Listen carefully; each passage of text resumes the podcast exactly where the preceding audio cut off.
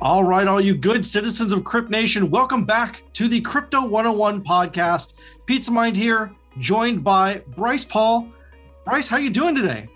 You know, I'm doing pretty good, Pete. Uh, despite some volatility in the markets, which I was actually on the right side of uh, for once. It feels like uh, you know the volatility feels like it always chops you up, but uh, I was able to capitalize. Had plenty of sideline cash. Uh, you know, we're recording this after a, a pretty huge rise in volatility in the market. Um, but yeah, it, things have been good. I'm, I'm, feeling happy, well positioned going here into the end of the year.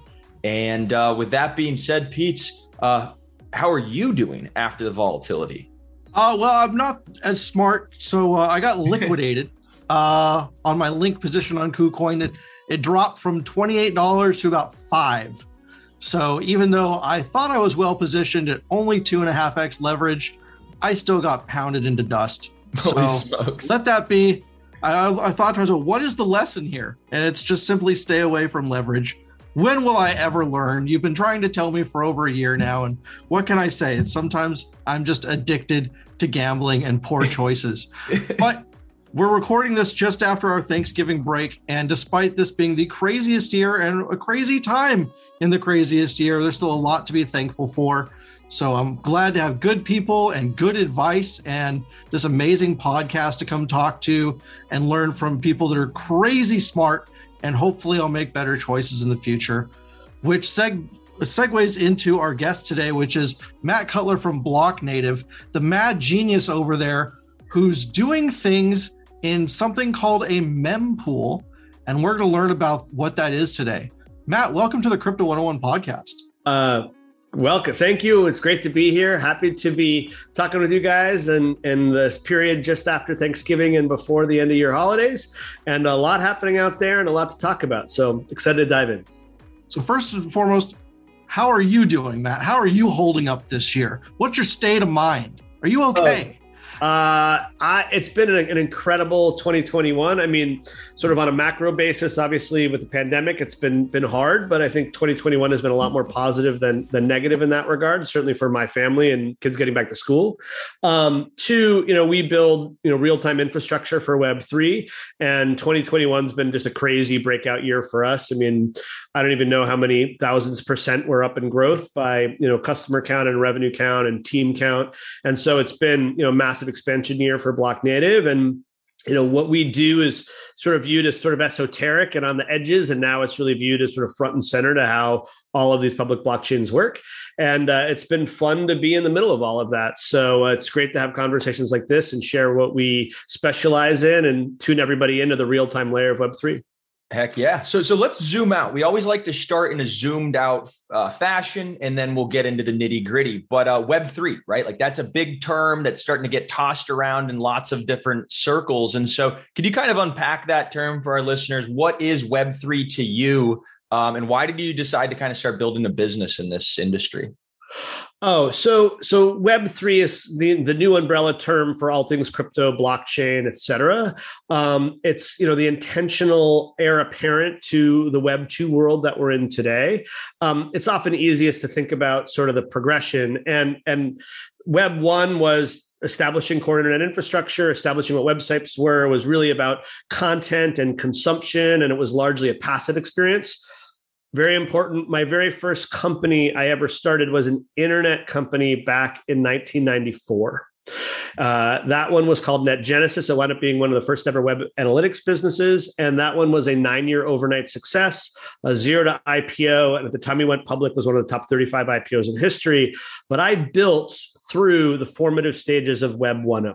Okay. I happen to be an undergrad at MIT. I happen to have a lot of exposure to internet technology long before anybody else did. Long and before I, I was even born. Well, you know, I, I, like to say, it, you know, I've earned all of these gray hairs, bought and paid for. I've done a, a whole bunch of startups, um, and and and I'm a glutton for punishment this way. and, and I, I share that because so after Web one was Web two, which was much more about two way communication and con- you know uh, uh, self publishing, user generated content, social networks, and we saw the rise of entirely different classes of user experiences powered by the same protocols of Web 1.0, but used in a much different way with sort of new technologies, and then sort of accelerated by the mobile revolution and sort of the portability of it all. Had this negative consequence though of incredible concentration of power into a relatively small number of, of centralized organizations that have big sway over not just our lives but our societies right? Which is perceived as, as suboptimal to put it to put it mildly okay?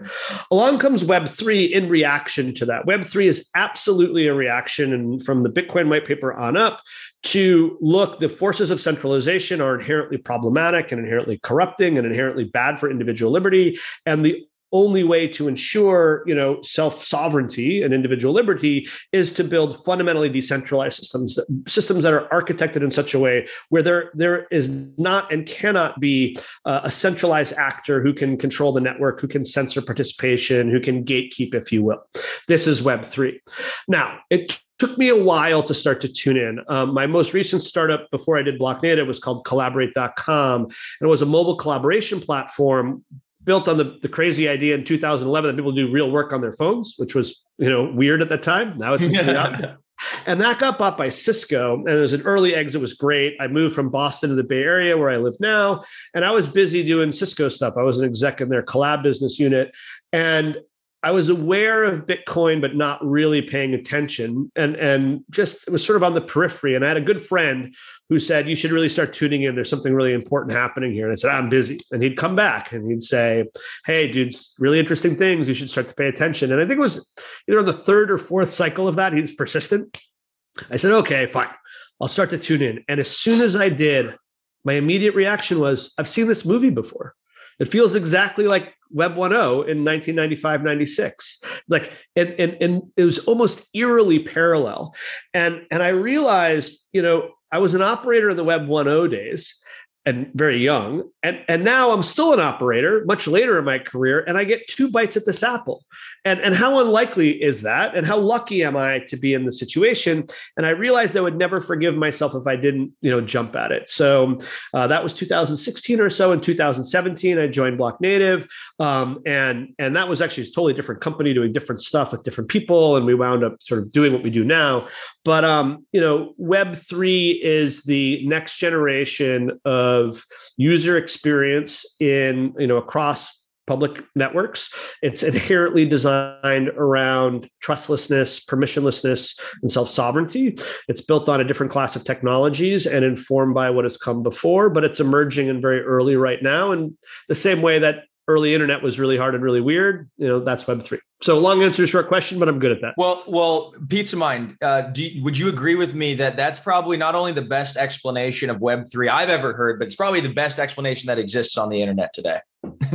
and that's why we brought Matt Cutler on here because he's just that good, ladies and gentlemen. So, yeah, honestly, honestly, so he's found also a way to do something unique in the crypto space. You know, in a, a place where we've got 50 forks of Bitcoin, you know, 100 forks of Ethereum, a thousand forks of Uniswap and Compound Finance. He found something that wasn't being done yet, and a way to, you know, as we talked about, your block data was really creating an edge, but now this is something that any professional in crypto needs to be aware of just to compete, honestly. And that's the transaction mempools of these major blockchains.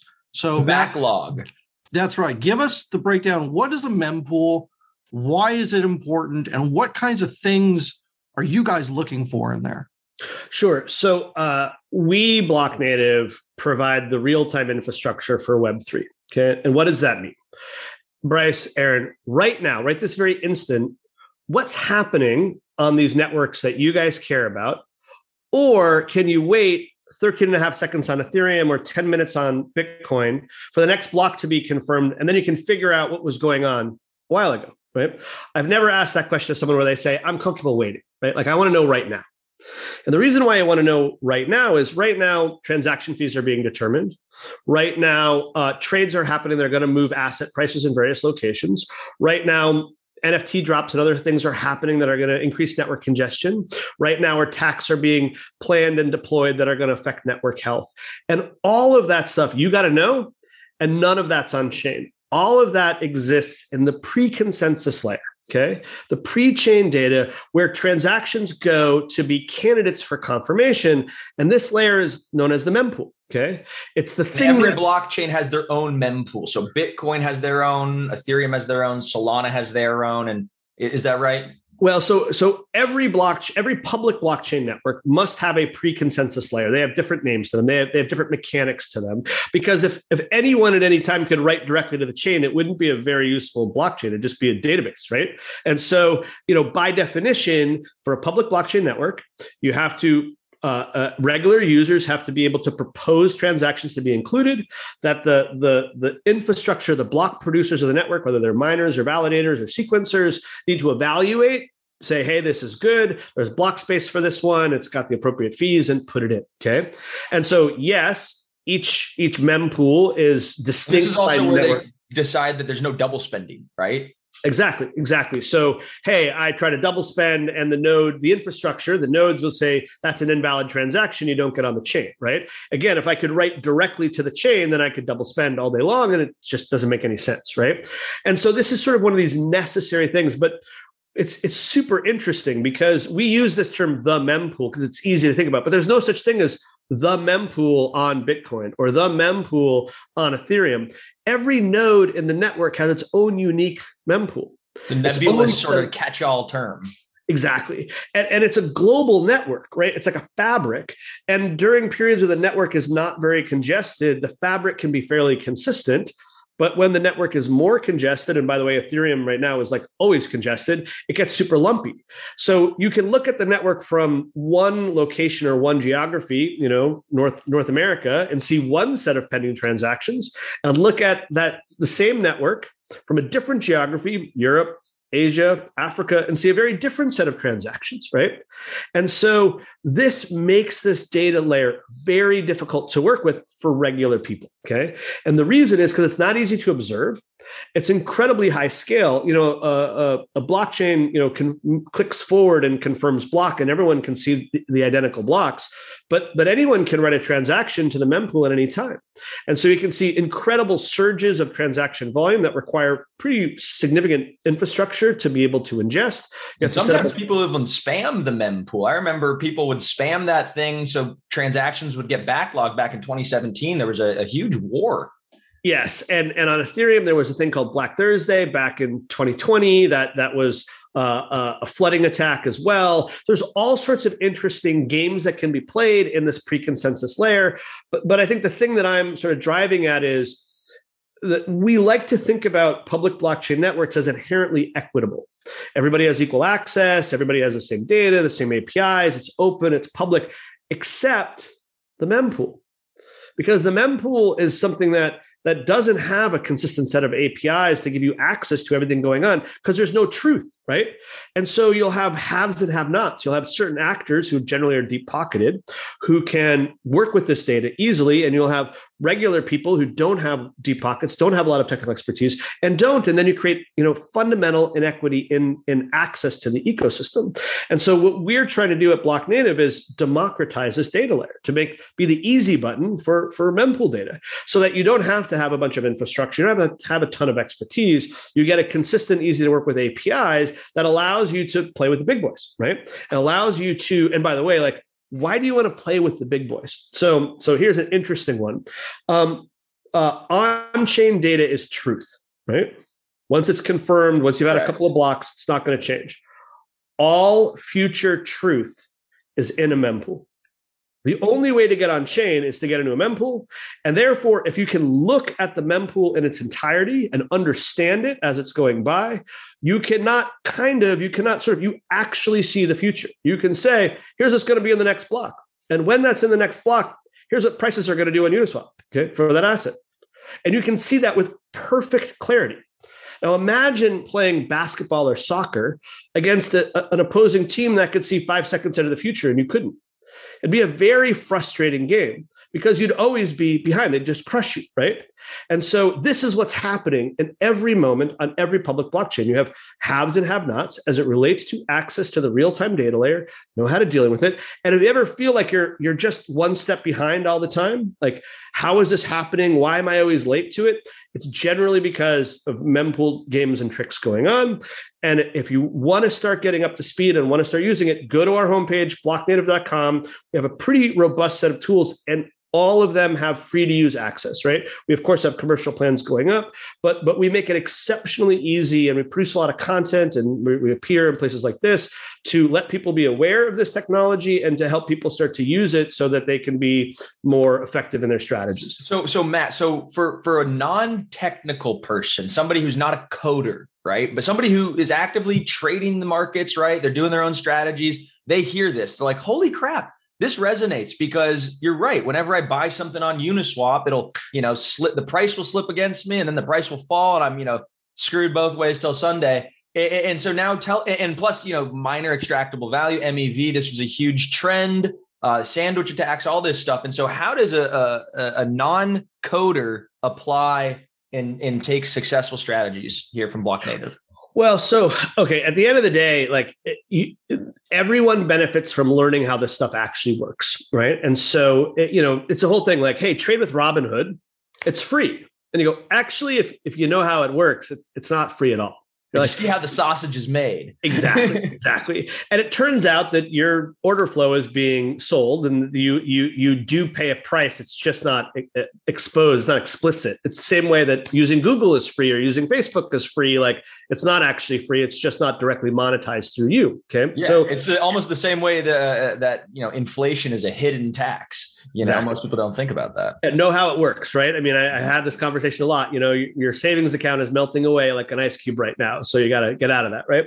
And so first off is like arm yourself with the data to understand how these systems actually work because you will be facing um, opposition opponents, adversaries who, who do understand how it works, and they'll use this information asymmetry against you. Two, you know, once you get a little bit knowledgeable, you can use tools like our mempool explorer. So there are a thing called block explorers that allow you to look at blocks and contents of blocks and transactions. And everybody's familiar with going to Etherscan, which is great. And, and there's many other block explorers that are out there to, to help you understand what's going on with on-chain data we at Blocknative built the first ever mempool explorer. Um, and we're still the only one that's out there, which is super fun. And basically, what you do in our mempool explorer, it's a visual interface for building real-time data streams fed by mempool data. So instead of saying, tell me about a transaction, you say, tell me about a smart contract. And I want to know anytime a specific function call is called on Uniswap v2 router. Okay. So you need to know how Uniswap works. You need to know what the router address is, which we sort of do a lot of that for you. You need to understand, you know, swap ETH for exact tokens. Like, what does that mean? Right.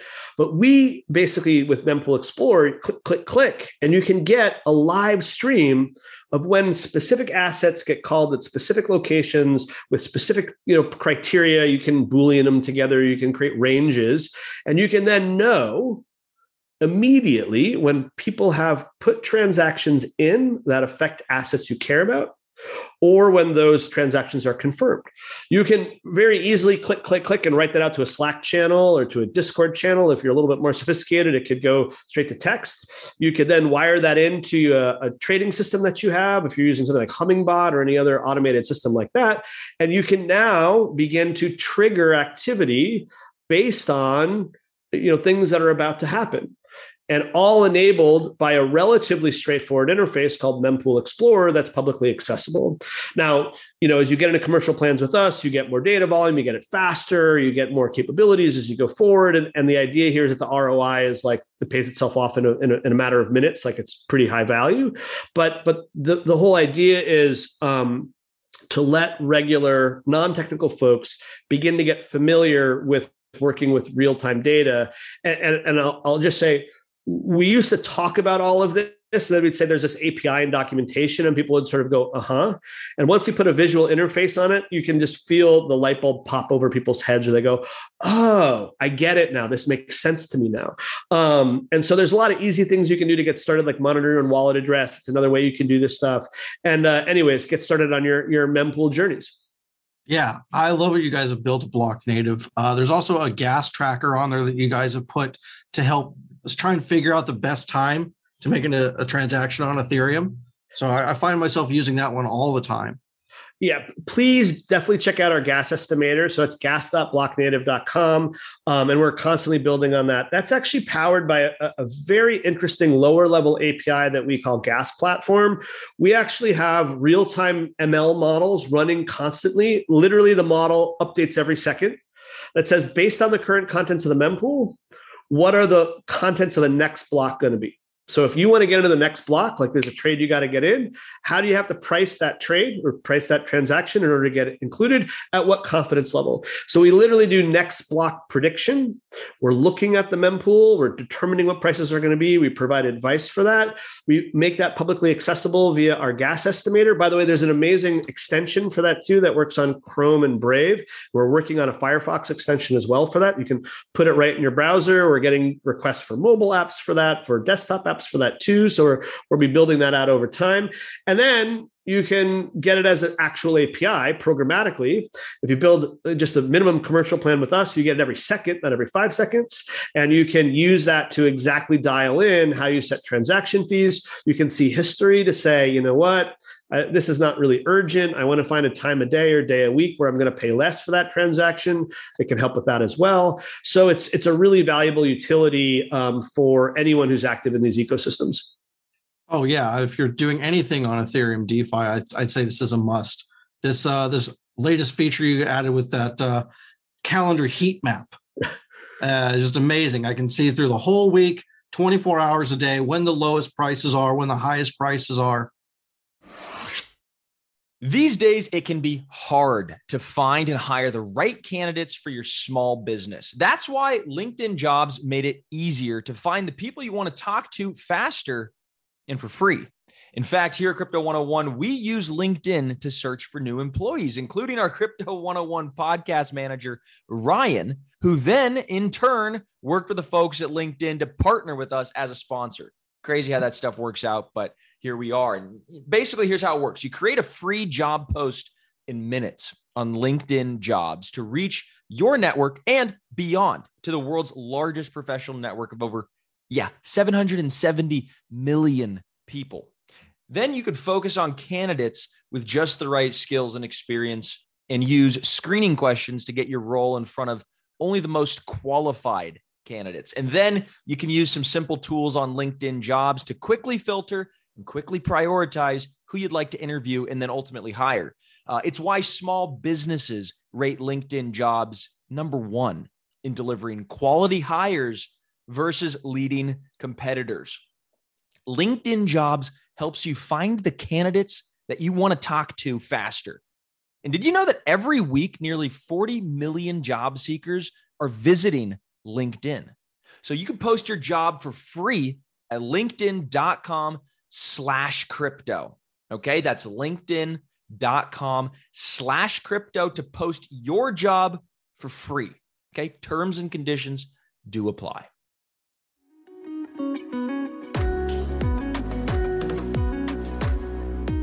if we could apply this, like what is an extractable insight from that? When it, have we seen the, like on average, the lowest period of gas prices, or you know maybe um, the best, you know, what's the most active time? For instance, um, what's making making me think of this is there in the traders world, the, the the time of most illiquidity is like Friday night in America, Saturday morning when you need mealtime inspiration, it's worth shopping Kroger, where you'll find over 30,000 mouthwatering choices that excite your inner foodie. And no matter what tasty choice you make, you'll enjoy our everyday low prices, plus extra ways to save, like digital coupons worth over $600 each week. You can also save up to $1 off per gallon at the pump with fuel points. More savings and more inspiring flavors make shopping Kroger worth it every time. Kroger, fresh for everyone. Fuel restrictions apply. When you need mealtime inspiration, it's worth shopping Kroger, where you'll find over 30,000 mouthwatering choices that excite your inner foodie. And no matter what tasty choice you make, you'll enjoy our everyday low prices, plus extra ways to save, like digital coupons worth over $600 each week. You can also save up to $1 off per gallon at the pump with fuel points. More savings and more inspiring flavors make shopping Kroger worth it every time. Kroger, fresh for everyone. Fuel restrictions apply in Asia where you know the banks are shut down, you know traders don't have many counterparties and all that kind of stuff.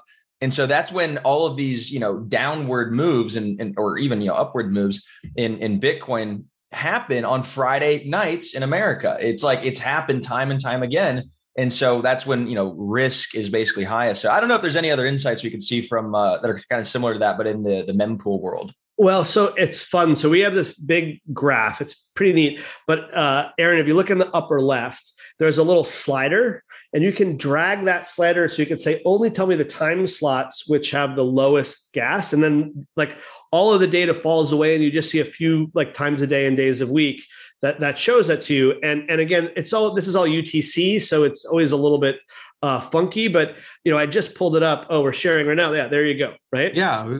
Let's actually get this on video here. I mean, yeah. how cool is that? So Depending sorry for everybody who's listening on the podcast version of this. Uh, but that's okay. We'll version. chop it out in editing.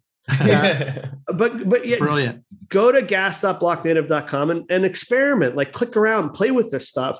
And and this is probably my biggest advice is like just go hands-on, right? It can be very intimidating. There's all these terms, it's new. And and the more you read about it, the more confused you get. The more you use it, go hands-on, go, oh, I understand. What does this control do? Why would they put that control there? Oh, that's how I could use it. That's super interesting. So um, you know, this is what's super great about Web3 is it's very um, experiential. Doesn't matter where you live, doesn't matter how old you are, doesn't matter what your background is, doesn't matter anything like that. It's it's all equal access. Um, and so uh, we're really excited to be contributing this type of stuff to the ecosystem. And, and I will tell you, like we're just scratching the surface. There's so much more we we're we're planning and ready to do. We're building right now, and so uh, if you look at it and you go, it would be cool if they did this, or wait, how might this work? Like, let us know. We're always excited to get new ideas and suggestions from our user base. You know, I, I think you're absolutely right. To actually get your hands on the stuff is the best way to learn how to use it. And I wanted to get your advice on what do you think it's going to take for users to migrate from Web 2 to Web 3? Mm. What was the catalyst that made them leave Web 1 and go to Web 2? And what needs to happen for them to finally say, you know, we're done with these centralized companies that are stealing our data. Mm. We're actually going to make Web 3 part of our daily lives. So uh, I, I, tend to say my crystal ball is as hazy as the next guy, but what what the the the history of technology adoption would suggest that people aren't likely to change their behavior to do the old things in new ways, right?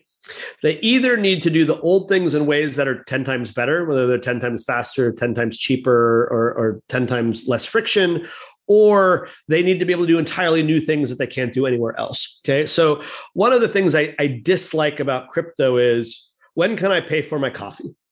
and, and the reason why I say this is like, you know, paying for my coffee is a pretty seamless experience. It's pretty unusual for me to go, ah, boy, I pulled my watch out and tapped it and it just worked. And she handed me my coffee. Like that was awful. Right. And so I think the opportunities are going to be in, in areas which are one incredibly full of friction. I was talking to a friend of mine the other day who's doing wire transfers between uh, a design firm in Eastern Europe and a contract manufacturer in China, going through intermediate banks. And just, it's a small operation building a, an interesting product and just how much time he has to spend just trying to track down where wire transfers are, their clearance, explaining. And he's like, "Could crypto help me with that?" And I was like, "Oh, dude, USDC will like change your life." Right? I mean, it, it, changed mine. It, it is. It is like night and day, thousands of times better, faster, more efficient to be like click, click, click. I transfer USDC, it goes through in moments and it's immediately convertible to USD and nobody has any questions and goes forward. Of course, it requires that both ends have that capability, but you feel that pain enough, you flip over to USDC and you'll never go back to wire transfer just without any question. Okay. So that's a good example of a use case. The other is doing things you, you can't do. So look, you know, we we had trading and tokens, and that started to take off.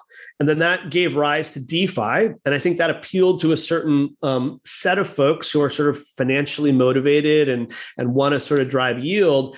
And then this has given way to NFTs. Oh, now it's culture. Now it's music. Now it's sports stars. Now it's collectibles and ownership and trading. And guess what? My kids have no interest in yield and collateralized debt positions and token speculation, but they care a lot about collectibles. They care yeah. a lot about, you know, getting limited edition shoes from here and being in auctions and then reselling them and making profit. Like I have teenagers who do that. And you go, hey, the same thing. But you know, the worst part of this is like getting the shoes and then repackaging them and selling them back up and people worrying about fraud. Like imagine you can do the same thing but you never have to take custody of the shoes. It's all digital, right? You self custody the stuff and you move it, and they completely get that. Mm-hmm. And they hear from folks who they respect, whether they're streamers or whether they're you know music stars or or sports you know figures, and they go, "Oh, Dad, tell me about this. Like, get into this." So we, I think NFTs are hyper constructive this way. Now you have DAOs forming, which are whole new forms of human collaboration and coordination, and so there's all sorts of other people who are like, "Wait." You know, I want to do this, but the liability is really tricky and the legality is really tricky. Oh, do a DAO, right? That'll solve all of that, right? Get everything you want without all the headache. And you go, hey, tell me about this DAO thing. So I think these are the sorts of patterns we'll see that will drive Web 2 to Web 3 migration. And then, you know, uh, I will say this it tends to go slow and then fast.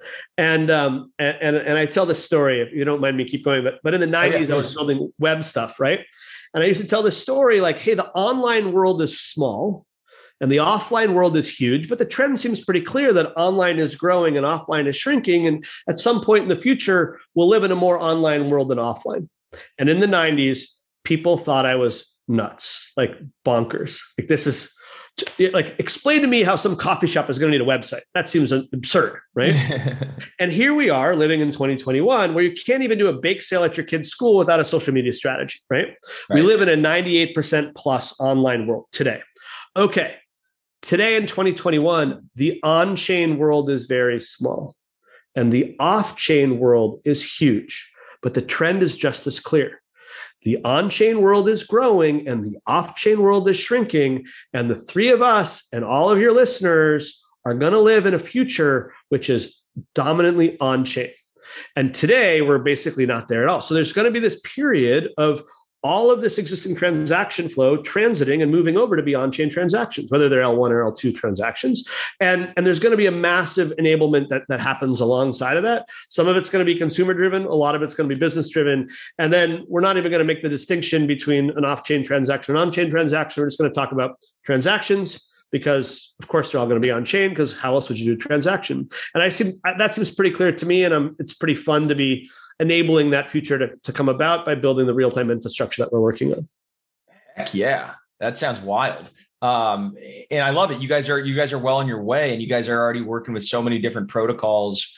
Um, you know, I kind of ha- you know, I got a multi-layered question, I guess, but Pete's and I, you know, we've been doing the podcast for a few years and we've been talking about the future of interoperability. That's been a big theme that we were saying, hey, that's going to be here. And, and, you know, now here, end of 2021, uh, it's here. It's very clear that was the trend. And so I guess going forward, you know, what do you really see as being that next big trend? Um, if, you know, interoperability and, you know, was this year basically in 2021, kind of what's the next stage?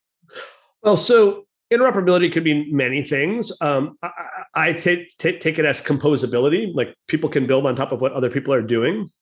I think one of the big trends that emerged in 2021 is, hey, we're going to live in a, in, in, a heavily multi-chain future. So there was a period of time where it looked like it might only be Bitcoin, or maybe it's Bitcoin plus Ethereum, or maybe there's going to be some small number of chains that matter. And now it seems like there's going to be a lot of chains that matter. There's going to be a lot of chains that have developer support. There's going to be a lot of chains that have user adoption. There's going to be a lot of chains that have TVL. And there's going to be a lot of different ways to do stuff, different chains, different trade-offs, different jurisdictions, different, you know, realities. And so this is great. I think it's highly constructive for the ecosystem. It's it's great for end users. It's great for competition. It's great for, you know, developer engagement. Um, but it creates all sorts of additional complexities. And so I think one of the big emerging trends is how do how does one operate in confidence in a multi-chain world where any given thing I want to do, there's eight different ways to do it on six different locations, and what's the best way to do it? And it's not really clear what the best way is. Or I say, hey, look, I paid you, and you got to say, what'd you pay me in, and where did you pay me? Right? like, oh, I, I paid you in USDT on Polygon. And you're like, oh, well, I'm not on Polygon. Like, oh, well, you got to get over there to that L2 and, and go get it. Right. And there's different criteria. And now you're, you know, it gets super complicated. Um, so I think this whole, this, this one of the trends we're going to see is an, an increasing diversity of L1 and L2 locations um, and tools to help manage that. That then will give rise to a new thing, which is going to be cross-chain communication. So this is enabled by protocols like um, Polkadot and Cosmos, where you can actually create transactions that span chains that introduce all sorts of additional opportunity and complexity. Um, and again, will require all sorts of new tooling to to manage and mitigate. And and again, I think this explosion of diversity will create all sorts of new experiences for folks to engage with. And by the way, new profit opportunities and new risks that come along with that. And um, again, super fun for infrastructure providers like us to try to keep up and try to be relevant as the, the space continues to evolve.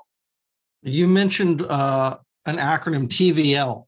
Uh, that means total value locked. Just to give a comparison, I think the total value locked inside DeFi, meaning the amount of money that's been put across all these different platforms in DeFi was I think we cracked a billion dollars for the first time last year. It's currently at 259 billion dollars across different chains. On Ethereum alone, there's 18 different platforms that have over a billion dollars locked in it. That's crazy.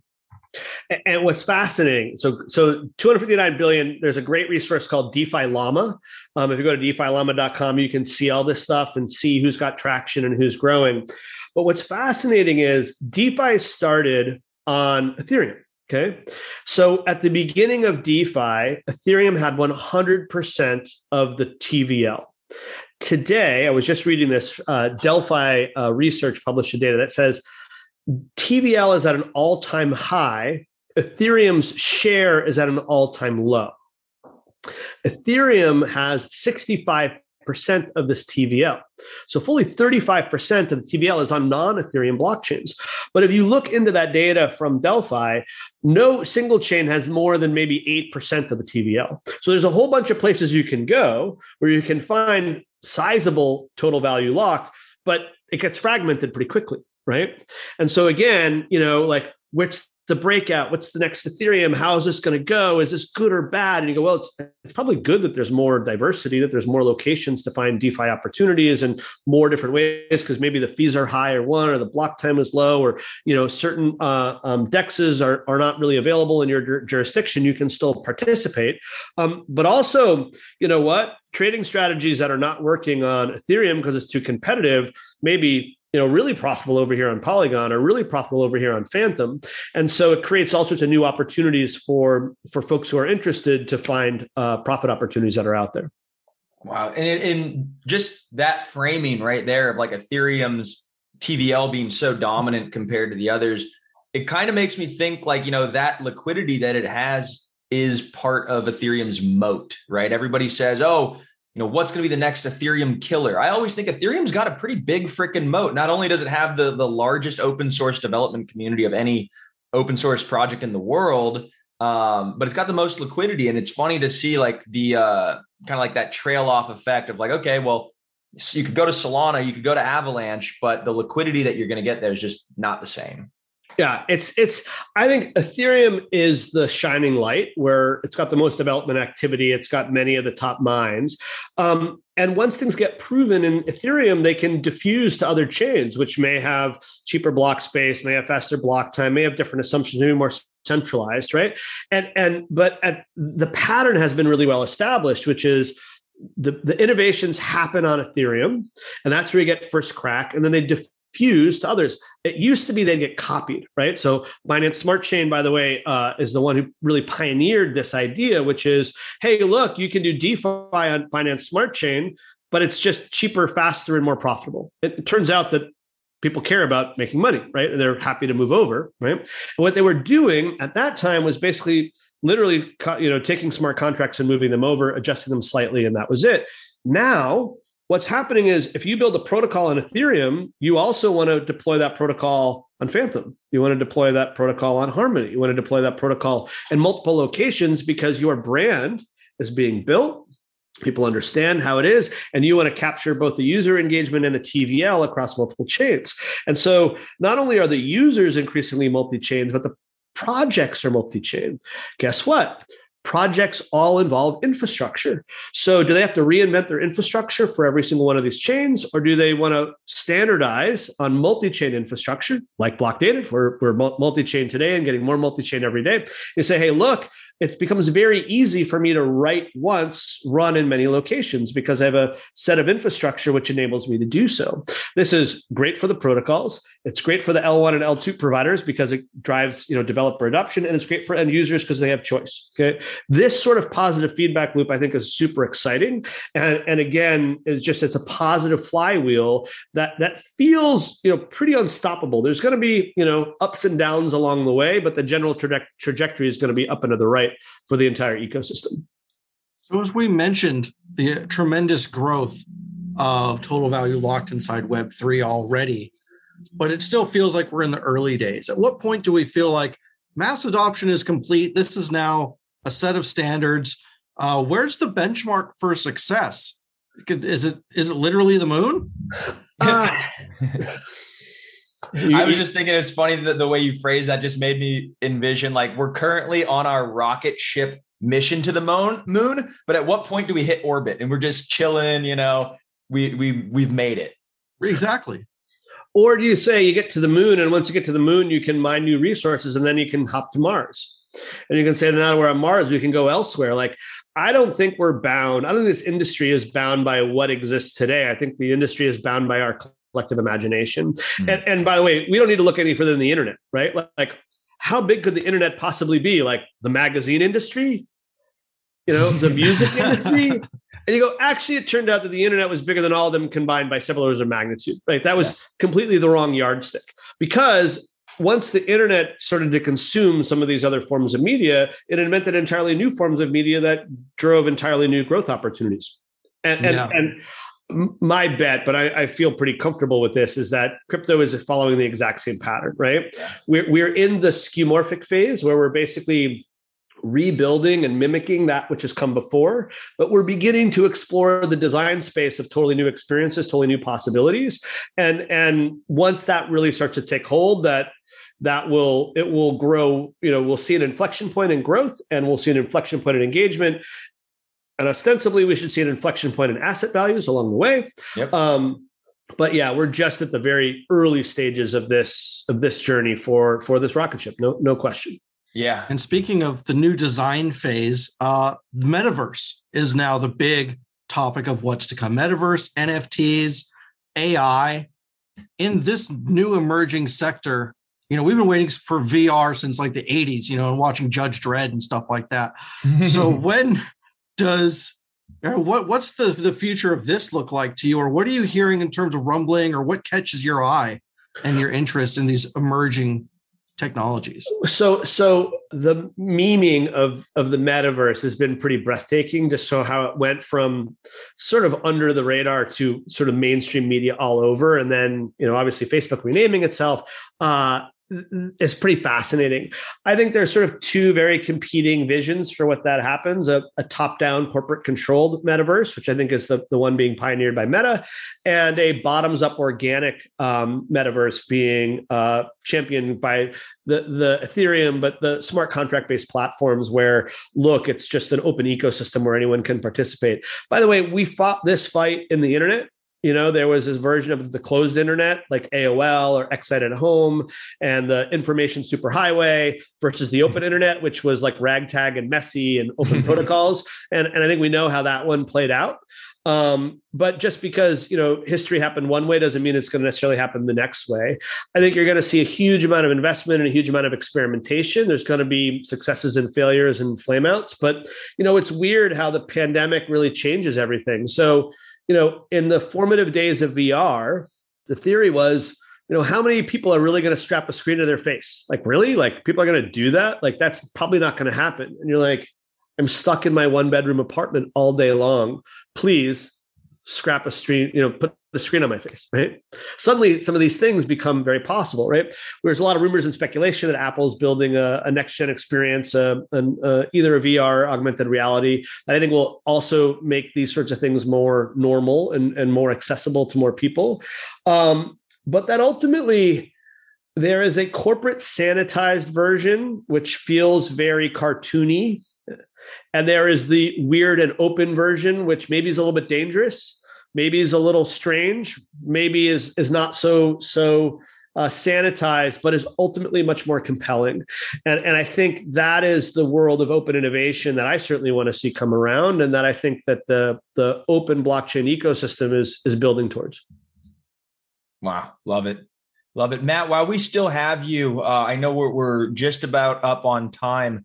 Um, I want to just get your, your your your final thoughts. You know, a lot of these folks that are watching Crypto 101, brand new to the space, or you know, just getting in. What's your one word of advice, one word of wisdom uh, to keep everybody on the right side of the market, uh, just in general? so, so you know, crypto is a full contact sport, and and it's best experienced hands on. Okay, never heard that one, but I love it and so like get involved and and get involved get some get some holdings set up a, a, a an exchange account with a fiat on ramp move it to private custody, learn what it is to manage your own keys and your own assets, and start to participate. Um, it used to be relatively cheap to get going and doing in terms of transaction fees on Ethereum. That's really not the case anymore. It's a pretty high barrier to entry, but there are other chains that are out there that offer similar capabilities that are a whole lot cheaper to transact with. And I'm talking to my friends who are gravitating immediately to some of those as opposed to starting an Ethereum, you know, purely for that. The great news is, you know, if you have the resources to get started, I would start with Ethereum. If that's, you know, you don't want to spend several thousand dollars in transaction fees just to learn the ropes, go someplace else. That's totally okay. So uh uh go hands on. The sooner the better. The longer you wait, the further behind you are. Um, we at Blocknative actually get asked this question a lot. We created a blog post called um uh Blockchain 101 resources for the crypto curious. It's actually Ooh. a pretty long and intimidating blog post. I mean, there's a lot there, but but it's our you know curated list of hey, if you really want to go down the rabbit hole, here's how to get started. And it actually the first whole section is learn about how money works right? Turns out that that's pretty important to know how money works and learn about Bitcoin because that really started a lot of these ideas and learn about Ethereum and smart contracts contract platforms and start to explore DeFi and NFTs. And there's a whole progression you can go through. Um, and the final thing I'll say is everybody was a newbie. Unless you're Satoshi, you are a newbie at one point. And therefore, you had someone who helped you overcome that. Okay. I did. I'm deeply thankful and appreciative of the people who were patient with me when I was getting started. And there is very much an ethos in the space to pay it forward. And so you have folks like like us, folks like you guys who are enthusiastic, who are encouraging, who are educating folks, who are putting resources out, and and just dive in. It's an amazing ecosystem and community, and you'll find a lot of resources to help you. And you know, once you're up to speed and once you're down the rabbit hole, please continue to, to carry that forward. That, that, those are the messages I would share. Man, that fires me up. It's a great way to end things. Uh, Blocknative. Everybody has to check it out. You guys got to get an edge in the markets. Um, Matt, thank you so much for joining us. We hope to have you back on here uh, sometime soon with some more updates. You bet. Thanks for having me, guys. You can find me on Twitter. I'm M Cutler. You can find Blocknative pretty much anywhere Blocknative. And uh, we'll see you guys online and look forward to continuing the discussion.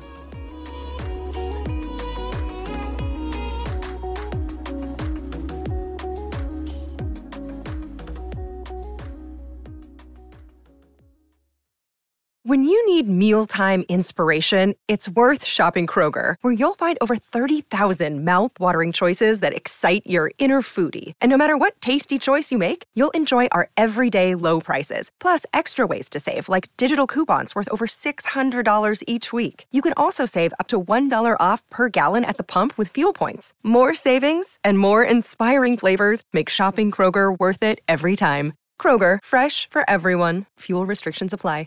Save big on your Memorial Day barbecue, all in the Kroger app. Get three pound rolls of juicy 80% lean ground beef for $3.49 a pound with a digital coupon. Then get select varieties of flavorful Powerade, Body Armor Super Drink, or Arizona tea for 77 cents each, all with your card. Shop these deals at your local Kroger today, or tap the screen now to download the Kroger app to save big today. Kroger, fresh for everyone.